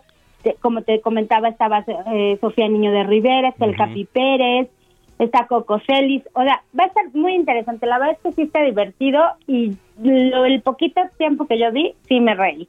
Dije, No, no, pues pues sí. yo ya hubiera perdido. Sí, por supuesto, ya, ya, yo también. Muy bien, ahí. ¿Qué más Oye, tenemos? y pues una mala noticia, pero bueno, viene acompañada de una buena porque Joan Manuel Serrat ya anunció que se retira de los escenarios. Dice que después de cantar medio siglo de estar en los escenarios, pues ya se quiere retirar, que él eh, pensaba empezar la gira en el año pasado, obviamente por la pandemia no pudo, pero que va a ser una gira que se va a llamar El Vicio de Cantar 1965-2020, que lo va a llevar pues a Estados Unidos y a América Latina en el 2022.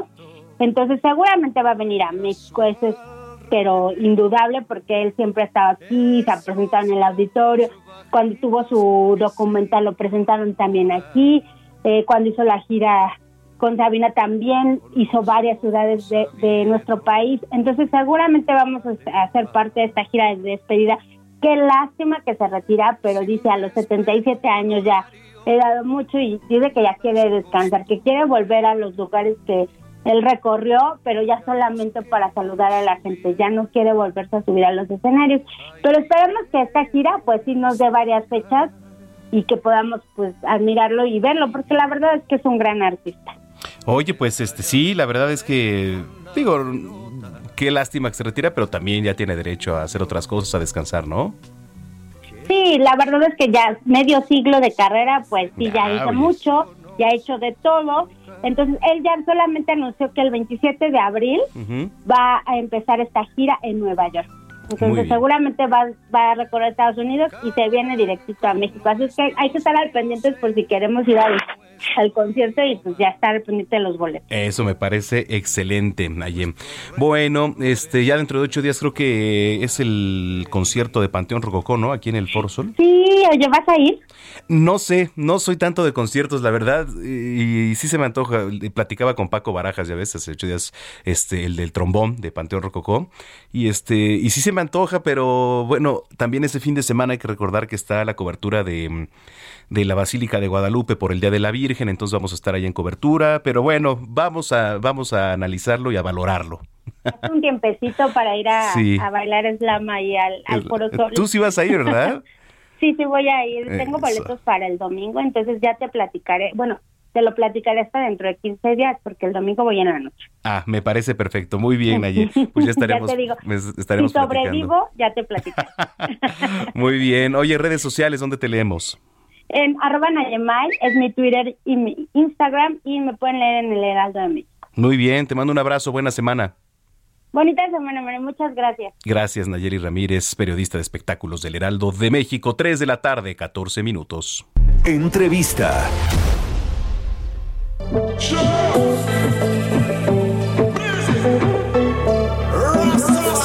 No, no quiero ser tu amigo, oh, tu amigo no. Hay una fórmula que tienes que probar que cuando estás conmigo, oh, conmigo, oh, es la ecuación. Ándale, ándale. Qué buen ritmo, ¿eh? Está rico. Qué buen ritmo. De Andrés Cervantes, compositor y pianista, baterista además, a quien me da mucho gusto saludar, que nos viene a presentar su más reciente sencillo, A Marte. ¿Cómo estás, mi estimado Andrés? Bien, muy bien, muy contento de estar aquí, de contarles un poco más de lo que ha sido este increíble lanzamiento, cerrando el año con tres sencillos en puerta, así que increíble. Oye, sí, a ver, ¿por qué amarte? Platícanos, además el ritmo está, está movidón, ¿eh? Me enganchó desde el principio. Muchas gracias. Mira, la verdad es que cuando yo empiezo a componer este nuevo sencillo, este tema tan increíble que suena, eh, estaba muy de moda que los astronautas habían ido a ver si ya podían encontrar Marte y quería llevar una aventura de amor a otro mundo. Entonces nace de ahí la historia, de esta historia de fantasía en la cual tenemos que aventarnos a todo y llegar a Marte. Sí, sí, sí, la verdad es que sí. Oye, fue en septiembre, ¿verdad? Cuando, cuando se lanzó este sencillo. ya llevamos septiembre, octubre, noviembre, ya llevamos cuatro meses que ha salido y ha pegado, al- ha gustado a toda la gente que hemos podido cantarle en vivo, entonces es increíble. Oye, eh, ¿dónde te has presentado? ¿Dónde te puede seguir la gente en, en- en próximos días para que este, nos platiques, eh? ¿En alguna plataforma donde se puede escuchar tu canción ya? Sí, próximamente voy a estar trabajando mucho para poder sacar el video oficial de este sencillo. Ajá. He presentado en toda la Ciudad de México en los clubs no, este, más famosos de aquí, o sea, Ajá. en todos los centros, eh, conciertos hecho voz. Y espero pues próximamente poder cerrar el año cantando en, en alguna feria en Acapulco o en algo por allá. Sí, pues vas a ver que sí. Que por cierto también este, te vimos por ahí en la película La Gruta al Amor. Así es, este año ha sido un año de bendiciones, ha sido un año de muchos proyectos y de descubrimientos porque eh, es el doble de trabajo el estar actuando en una película y a la vez escribiendo una canción, pero es todo en el proceso se ve al final el resultado y es increíblemente hermoso. Sí, por supuesto. Oye, y en el reality en One Take México. También fíjate que eso fue algo que nunca había visto yo, eh, grabar una canción como si fuera un en vivo, un show, de una sola toma, una sola captura de tu talento y pude presentar mi sencillo pasado y pues ahí vamos hacia la final, esperemos que en 2022 estemos de regreso ahí presentando nuevos sencillos. Oye, eh, ¿cómo empezaste eh, en el mundo de la en el mundo de la, de la escena de la música, eh? Eh, mira, yo empecé a, a principios como en el mundo de la actuación y estuvo muy chistoso porque mi productor me conoce en, en una pasarela, en un, en un evento de moda y yo le dije, oye, es que a mí me encanta cantar en este, en, con mariachi, en los cantabares, en las comidas familiares. Y me dijo, ¿y nunca te ha gustado o no te gustaría dedicarte a esto profesionalmente? Y a mí me, me, me abrieron los ojos, me cambió el panorama totalmente de que realmente me podía dedicar a lo que me encanta, que es la música, y empecé a desarrollar yo mis temas. Eh, tuvimos eh, un, un dueto, hicimos varias canciones, nos presentamos en los Spotify Awards de el año antepasado, fuimos a los Elliot, a los este, Nickelodeon, a todos, fuimos a todos lados cantando nuestras canciones, yo no lo podía creer. Entonces, cuando llega esta pandemia, pues tristemente nos tenemos que disolver y yo me quedo con esa hambre de, de seguir persiguiendo este sueño, este este mundo de la música tan hermoso y bonito que es. Claro. Y ahí es en donde me lanzo como solista. Oye, qué padre, este, a ver si en próximos días te podemos tener aquí en cabina para que también este nos platiques un poquito de ti, de todo lo que estás haciendo y este cómo te fue en la pandemia, por cierto, en la industria musical, pues sabemos que también le pegó bastante. Sí, fíjate que a mí, gracias a Dios, me fue muy bien. Me abrió las puertas digitalmente hablando en otro panorama, o sea, me hizo llegar a conquistar, o sea, países con música que, que nunca imaginé. Justamente ayer estaba viendo mis estadísticas y llegamos a 43 países, los cuales me escuchan, me oyen, me sintonizan y estoy haciendo una familia tan bonita y tan grande que por eso me gusta seguir trabajando, porque he conocido gente, a lo mejor no personalmente, pero a través de redes sociales, eh, para seguir trabajando y hacer eh, dentro de esta industria musical más música y hacer colaboraciones. Por favor, dinos tus redes sociales para que te siga la gente. Claro, estoy en las redes sociales como Andrés Cervantes en Twitter, Instagram, Facebook, TikTok, YouTube, en todos lados estoy como Andrés Cervantes, me pueden encontrar y que esta familia siga creciendo y sigamos compartiendo muy bonita vibra siempre. Me parece perfecto. Pues bueno, a reserva de que puedas acompañarnos pronto aquí en cabina, por favor, este, bueno, antes de nada, muchas gracias por tomar la llamada, Andrés. No, a ti. Y por favor, platícanos qué estamos escuchando para irnos con eso. Están escuchando a Marte, mi nuevo sencillo, disfrútenla mucho. Aquí Andrés Cervantes les manda muy bonita vibra. Vamos poco a poco caminando hacia el lugar escondido. Donde no hay más gente y es mejor si estamos juntitos. Vamos poco a poco caminando hacia el lugar escondido. Recomendaciones culturales con Melisa Moreno.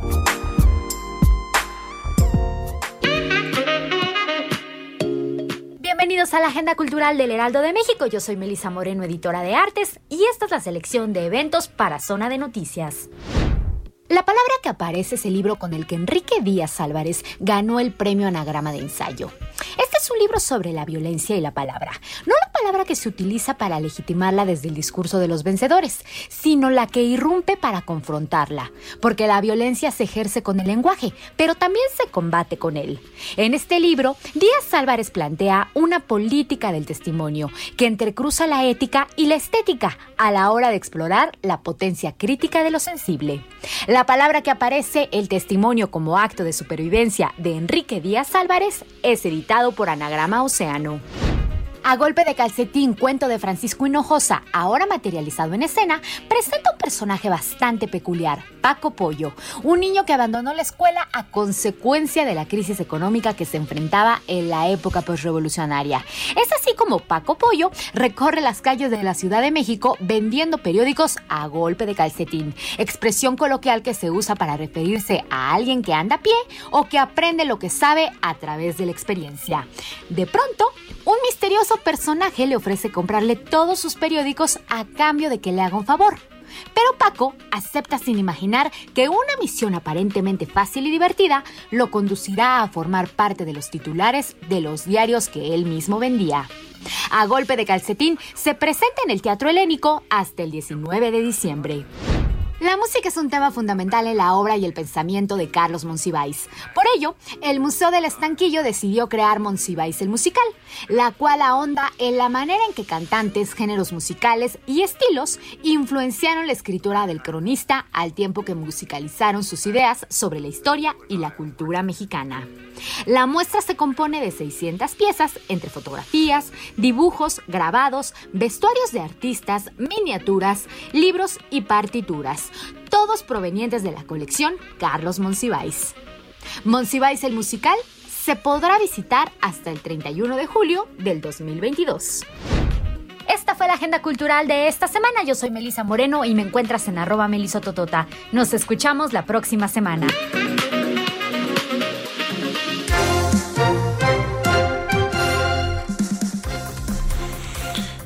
Mire, antes de irnos a corte, eh, no me gusta dar estas notas, la verdad, pero eh, pues fueron tendencia y son noticia. Le voy a platicar algo que está en tendencia aquí en el Heraldo de México en la página. Mientras usted duerme, un hombre sale a la calle cargando un rifle y pasea ahí por las calles de la colonia Glorieta del municipio de Huizquilucan. Renegado y usando la oscuridad como método para evitar a los vecinos, este sujeto se acerca a los perros de la zona y les dispara con su arma de acuerdo con los vecinos de la zona. Su ataque más reciente fue en contra de un cachorro llamado Lawson, quien fue víctima de este hombre el pasado 24 de noviembre, poco antes de las 11 de la noche con 15 minutos. El ataque fue registrado por las cámaras de seguridad en la zona, de las cuales se extrajo un clip de dos minutos en el que se ve al perro y a otro cuadrúpedo acercarse a este hombre. En lugar de marcharse del lugar, el sujeto sacó su arma, la cargó en ese instante y le disparó al más pequeño de los canes, quien murió en el lugar ubicado en la calle de Ceiba. No se sabe más del atacante, aunque para buscar justicia el amo de la mascota impuso una denuncia ante las autoridades y creó una página en Twitter con el nombre del animal fallecido. Bueno, pues si ya te tiene evidencia, ojalá se pueda actuar y poner a alguien de vigilancia ahí, porque pues parece que es un asesino, ¿no? De canes ahí en serie. Son las 3 de la tarde con 24 minutos. Pausa, regresamos con la última media hora de información intensa aquí en Zona de Noticias. Soy Manuel Zamacona, pausa.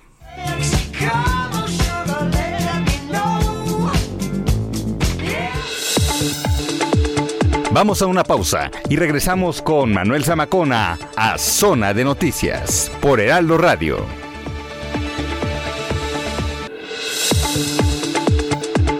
Ya estamos de vuelta. Zona de Noticias con Manuel Zamacona. Entrevista.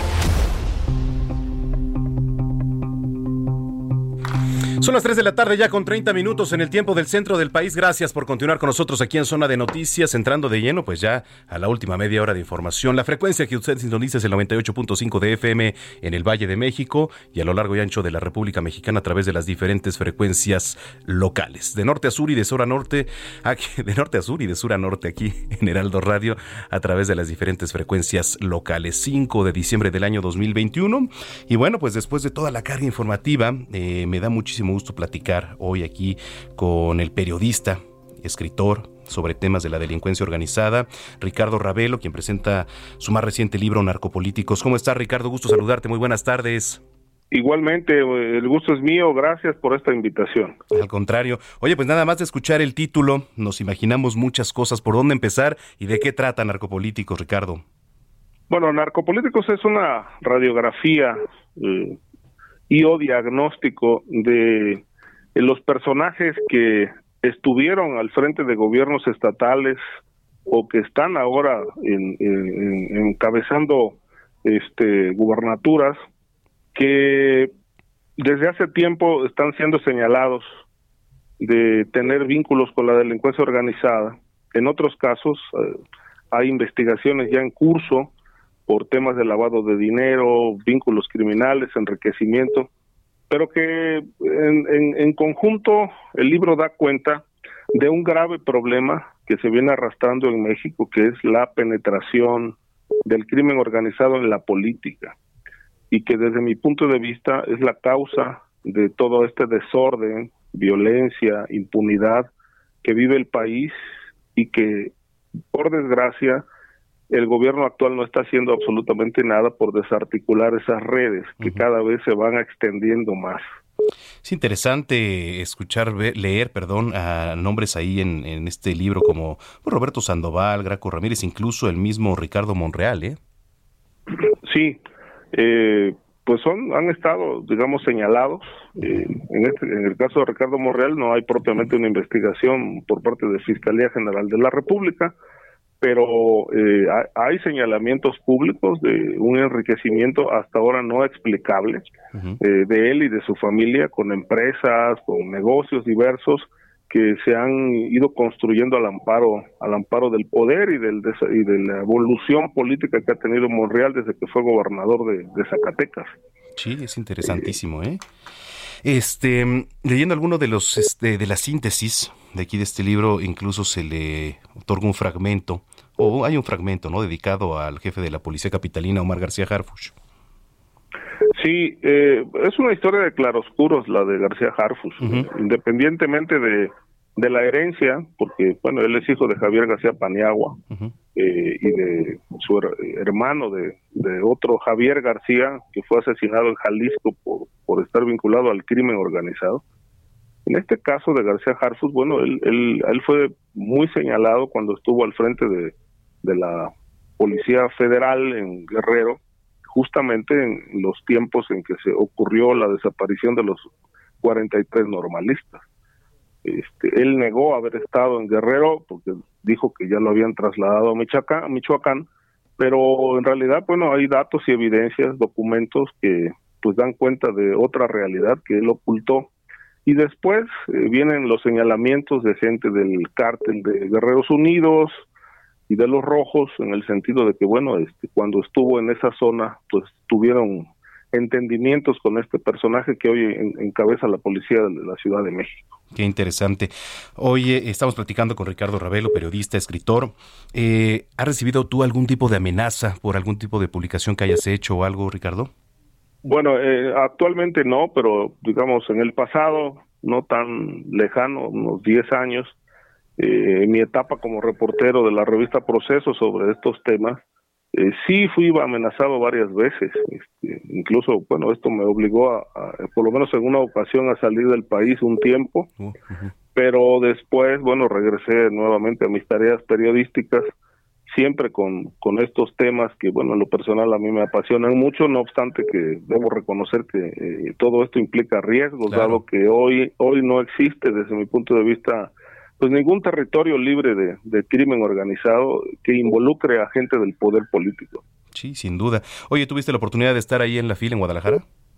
Eh, no, eh, estu- estuvi- tuvimos la semana pasada una, precisamente hace ocho días, una presentación virtual del libro, este, que lo organizó la editorial Harper Collins, que lanzó este, esta publicación. Tuvimos una, una presentación virtual, así lo decidieron eh, en la editorial y esa fue la razón por la que presencialmente no, no pude estar en la fila. Bueno, pues este, yo te agradezco mucho que nos hayas tomado la comunicación. ¿Dónde se puede encontrar ya tu libro? Mira, el libro ya está distribuido, está en las librerías más reconocidas de la Ciudad de México y del interior de la República y también también se puede eh, conseguir vía electrónica, este, de tal manera que bueno el público que acuda a las librerías conocidas de- del país eh, ahí lo encontrará. Oye, Ricardo, pues qué gusto y esperemos que pronto nos puedas acompañar también aquí en cabina, ¿eh?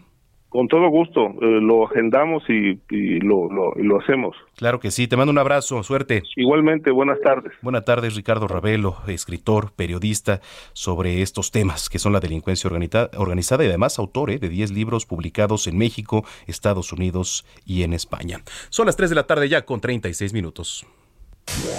Deportes con Roberto San Germán.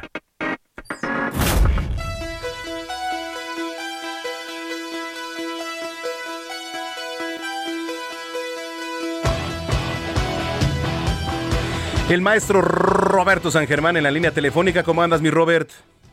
¿Qué tal, mi querido Manuel? Buenas tardes y buenas tardes a toda la gente que nos sintoniza. Andamos bien aquí para hablar ya de los deportes, Ajá. pues de lo que sucedió el día de ayer por la noche allá en el Estadio León, donde el equipo de la Fiera, como es conocido, los Panzas Verdes, los Esmeraldas, como le quieres decir, doblegaron al equipo de Miguel Herrera 2 a 1. en un partido donde León fue superior a los Tigres los 90 minutos, había empezado ganando o había iniciado ganando el equipo de León, rápido se puso al frente, empata Tigres con un gol de Reyes y parecía que Tigres iba a ser la hombrada en el Estadio de León, pero faltando pocos minutos, pues sí hay que decirlo, el Pío Herrera sacó a sus delanteros, metió, o sea, primero sacó a Guiñac, nadie entendió qué pasó, y se le vino el vendaval, y León en los últimos minutos, con un gol, un cabezazo de Mena, pone el 2 a 1, que termina en el global 3-3, pero por la posición en la tabla pasa el equipo de León, ya está en la final, aquí hay que decir algo importante, Adriel Holland, el entrenador de León, que llegó del fútbol argentino, es su primer temporada en México y ya metió al equipo de los Panzas Verdes a la final. El Piojo Herrera, pues terminando el partido, o cuando cae el gol del equipo de León, pues ya sabes cómo se pone medio loco, se empezaron ahí empujones, el Piojo estaba separando gente, hubo golpes, hubo jugadores que ni siquiera expulsaron, mal el árbitro, Ramos, ya lo sabemos, este mal, tuvieron que abrir al bar para expulsar a más jugadores, y pues bueno, eh, el Piojo vuelve a perder con León, no le puede encontrar cómo ganarle a León, cómo eliminarlo en, estas instancias. Y vemos que América, eh, perdón, América, vemos que Tigres, pues mi querido amigo, mucho equipo, mucho equipo, y es un fracaso también el no llegar a la final, ¿eh? La verdad es que hay que decirlo así, y jugó mal el equipo de, de Tigres durante mucho rato en el partido. El León tampoco fue un partido muy brillante, vamos a decirlo, fue de más ganas que de otra cosa. También César Ramos, eh, las tarjetas las tuvo que haber sacado desde el inicio. Hubieron entradas bastante fuertes. Sí. Eh, yo siento que de repente los mismos jugadores le bajaron un poquito, pero estuvieron a nada, ¿eh?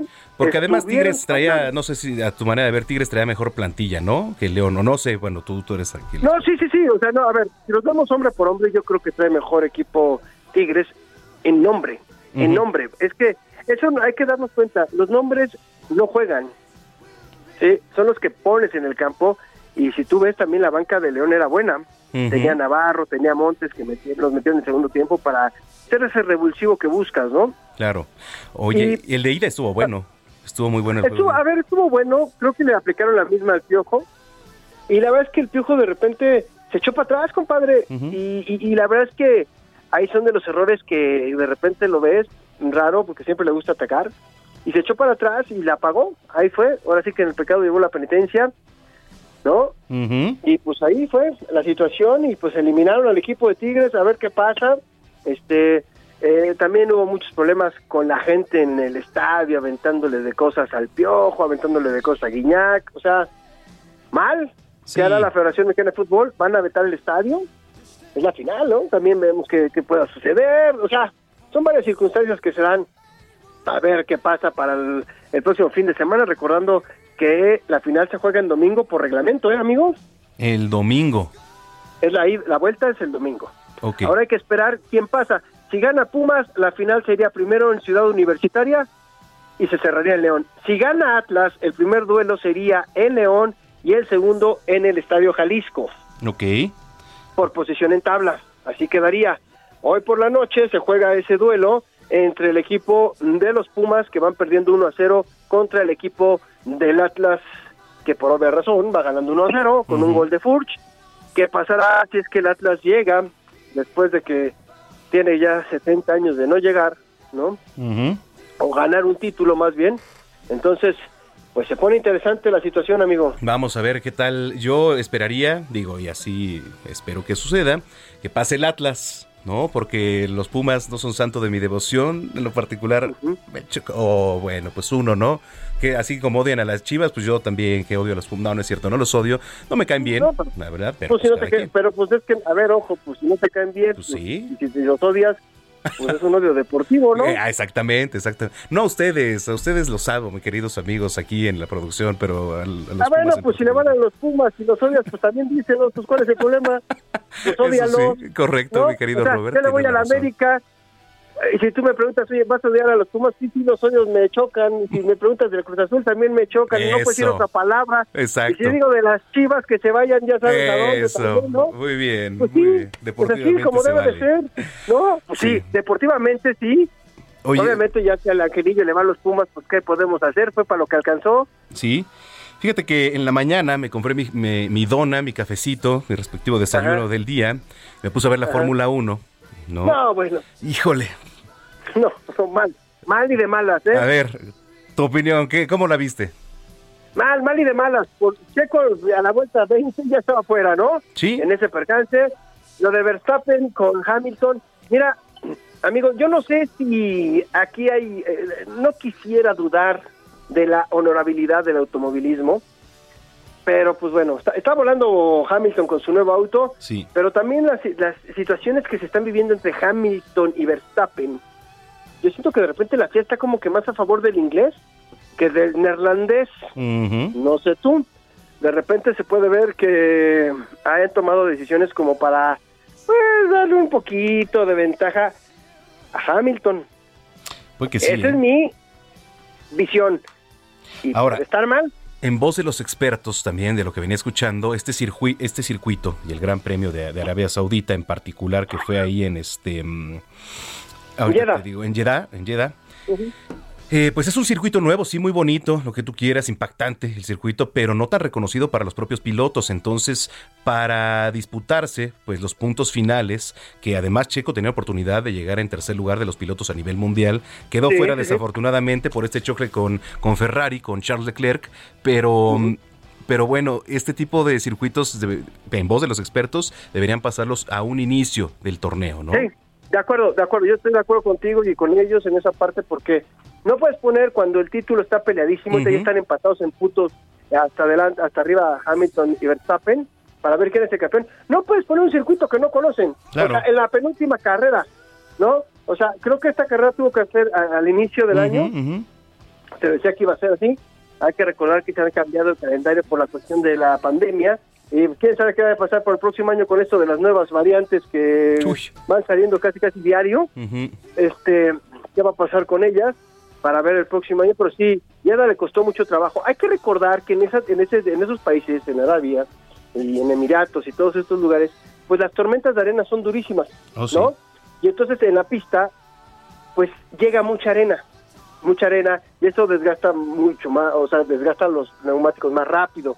Entonces, les ha costado algo de trabajo, ellos lo decían, en las prácticas a muchos les costó trabajo, ¿eh? Sí, El viento también era durísimo.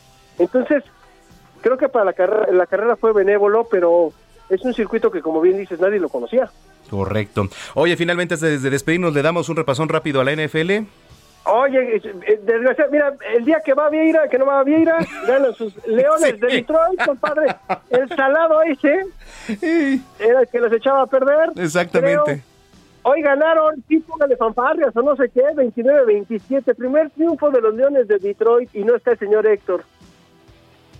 Sí, que, ah, no, pero el señor Héctor anda corriendo una carrera ahí muy importante en el estado de Hidalgo, entonces echémosle porras también, pero sí que bueno. por también. Pero ganaron sus leones de Detroit, los delfines de tu papá ganaron 20 a 9 a los gigantes de Nueva York. Tus vaqueros le ganaron 27 a 17 a los Santos el jueves en un partido que. Porque nada más no traen coreback los Santos, compadre, porque si no, además que le ganaron a los vaqueros. Los Colts le ganan 31-0 a los Tejanos. Tom Brady pasó un día de campo con los bucaneros ante los halcones de Atlanta 30 a 17. Las Águilas de Filadelfia le ganan 33-18 a los Jets. Los Cardenales de Arizona, que regresó Kyler Murray, 33 a 22 a los Osos de Chicago. Los cargadores de San, de- de San Diego de Los Ángeles, disculpen usted, dan la sorpresa y ganan 41-22 al equipo de los Bengalíes de Cincinnati, un equipo que está fuerte. Y ahorita ya está jugando el duelo de los Rams contra los Jaguares y van ganando 10 a 0 los Rams. Los Raiders van perdiendo 7 a 0 contra el equipo de Washington. Los Seahawks le van perdiendo 7 a 0 a los 49ers. Y en el duelo divisional de los Steelers contra los Ravens 0 a 0. Y hoy por la noche hay un buen duelo, ¿eh? Los jefes de Kansas City contra los Broncos. Y el partido de mañana, los Bills de Buffalo contra los Patriotas de Nueva Inglaterra, mi querido amigo. Oye, ya para despedirnos rápido, ¿qué va a pasar con las grandes ligas? ¿Se suspendieron las pláticas? Sí. Sí, sí, sí, es un tema, es un tema este que es de preocuparse, ¿eh? porque vamos a ver, incluso a ver si no retrasa el inicio de las mayores, pero pues tema que estaremos platicando y abordando, ¿te parece? Dentro de ocho días, mi Robert. Sí, claro, para que los platiques tú que eres el, experto en esto. Te mando un abrazo. Igualmente, abrazo para todos. Buenas tardes, provecho. Gracias, son las 3 con 46. Cine, cámara, acción. Con Gonzalo Lira.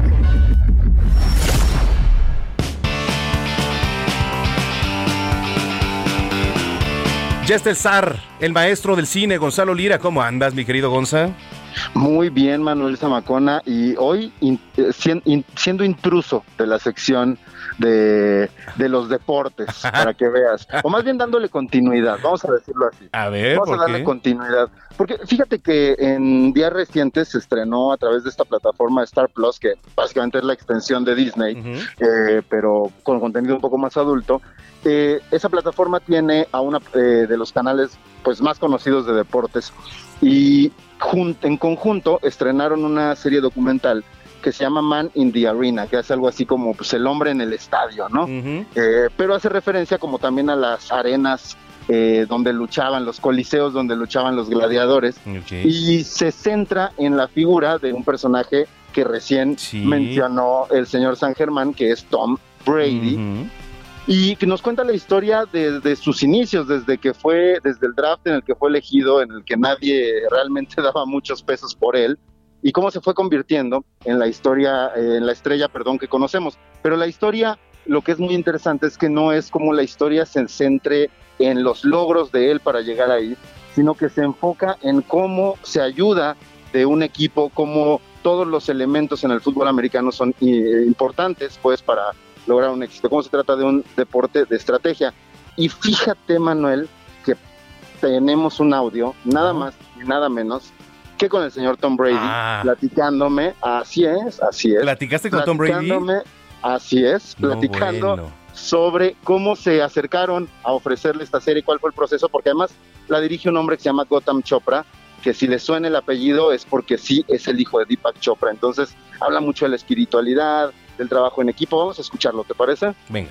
It started off as thinking about how these Super Bowl games impacted my life on and off the field, but it's really how these seasons and the stories of these seasons impacted, uh, you know, my life as it's evolved and changed from, let's say, being a 22 year old, 23 year old kid to being a 44 year old man that's grown up in front of the spotlight and made a lot of mistakes over the court period of time and done some things the right way. I've experienced the highest of highs and some pretty low points too. And I think, uh, you know, there's so many people that have impacted my life. And if anything sports has brought me, it's the most amazing relationships with people and the best memories. Tienen a Tom Brady, que básicamente lo que dice es que el proyecto empezó de querer contar la historia, pero no enfocarse como en los logros, como en las cúspides, ¿no? En los Super Bowls, todos los que ganó, sino en precisamente lo que pasa entre, entre partidos, lo que pasa en los entrenamientos, lo que pasa en el día a día, y pues cómo él eh, a partir de ahí se convierte de un jovencito de 22 años, que es cuando él empezaba eh, a ser titular, pues en un hombre de 44 que pues que sigue ahí y que ha tenido, como él lo dice, ¿no? Los altos más altos eh, niveles y los fondos más bajos también en algunos momentos. Y, y precisamente sobre, sobre eso, eh, sobre el trabajo en equipo, también platiqué con Tom Brady, no sé si nos da tiempo de Sí, escuchar sí, sí, claro. la segunda eh, pedacito de entrevista con el señor. Venga. it's like a time capsule of 20 years you know you have 20 years of memories you have 20 years of uh, you know games but the games are just theater you know it's really what happened the week of the game what happened to you know the way that things unfolded over the course of the season. I think that's the things that end up being more challenging you know. You know your life becomes exposed because this is real life this is real time. And um, you know i just think a how blessed i am to be able to do it but at the same time how much i realize i love doing what i've done and i love the people i've done it with I, the people that are part of these episodes and i reflect on the teammates and everybody's taught me something you know so many people i'm sure say what was it like to play with tom brady? Well i get those questions a lot too. You know i look at all the randy mosses and teddy bruschi and uh, you know willie mcginnis and drew bledsoe and, and i think what did i learn from them you know? What did i learn from those guys? Ahí está, que bueno, básicamente retomando este tema de- del trabajo en equipo y de la importancia del día a día, pues también eh, habla de cómo, que eso me gusta mucho lo que dijo al final, que es eh, cómo mucha gente eh, o muchos compañeros de trabajo le dicen, es que me preguntan qué se siente trabajar contigo, ¿no? ¿Qué siente jugar con Tom Brady? Y, y cómo para él también era importante contar cómo Tom Brady se siente de trabajar con todos los colegas de equipo con los que ha trabajado. Entonces, es un homenaje no solo a Tom Brady, sino a partir de Tom Brady a todos los personajes que lo rodearon y que de alguna forma también son esenciales para que haya llegado a ser quien es. Eh, Man in the Arena está en Star Plus y este pues vale vale bastante la pena sean o no sean fans o del fútbol americano de los Patriotas o del propio Tom Brady creo que es un testimonio interesante de pues de la fortaleza humana y de cómo eh, estos personajes llegan a ser pues fuera de fuera de serie no Oye, mi querido Gonza, ¿qué sentiste platicar con una de las máximas figuras de la NFL? Pues fíjate que eh, eh, yo estaba muy nervioso antes de platicar con él, pero, pero son estos personajes que ya son tan profesionales, están tan acostumbrados. Eh, yo la verdad es que tengo mis reservas respecto a muchas opiniones que ha dado Tom Brady en términos políticos, eh, ¿no? Y muchas cosas que, que representa incluso el equipo en el que estuvo tanto tiempo, pero es un tipo muy aterrizado, muy alivianado, que muy profesional. Eh, no, no te voy a decir eh, hiper mega carismático como muchos actores con los que me toca platicar, pero, pero muy centrado, amable, educado y sobre todo con mucha claridad en su discurso. Creo que tiene muy claro qué es lo que quiere decir. Oye, mi Gonza, nos tenemos que ir, pero por favor tus redes sociales para que te siga la gente. Claro que sí, me encuentran en arroba gonis, G de gato, O de Octavio, N de nariz, Y, Z. Ah, caray, muy bien. Y te vemos mañana en las noticias de la mañana. De lunes a viernes, Noticias de la Mañana con Mario Maldonado. Híjole, traemos entrevistas estas semanas de Spider-Man.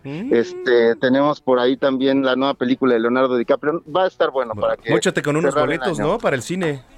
Este, híjole, en Bueno, la semana. La próxima, En la, la, próxima semana. Sí, sí, sí, porque usted ya está muy comprometido, pero la próxima, ¿te parece bien? Me parece perfecto. Te mando un abrazo, Gonzalo. Igualmente, Manuel. Gracias, Gonzalo Lira, aquí en Zona de Noticias. Vamos a cerrar la selección musical. Escuchamos Pretty Woman, Mujer Bonita, un tema lanzado en el 64 por el cantautor estadounidense Roy Orbison, quien falleció el 6 de diciembre de 1988 y que sirvió como inspiración para la película de 1990 Pretty Woman. Muchísimas gracias por habernos acompañado. Tenemos una cita el próximo fin de semana en punto de las 2 de la tarde aquí en Zona de Noticias. Soy Manuel Zamacona. Que la pasen muy bien. Buena semana. Y hasta entonces.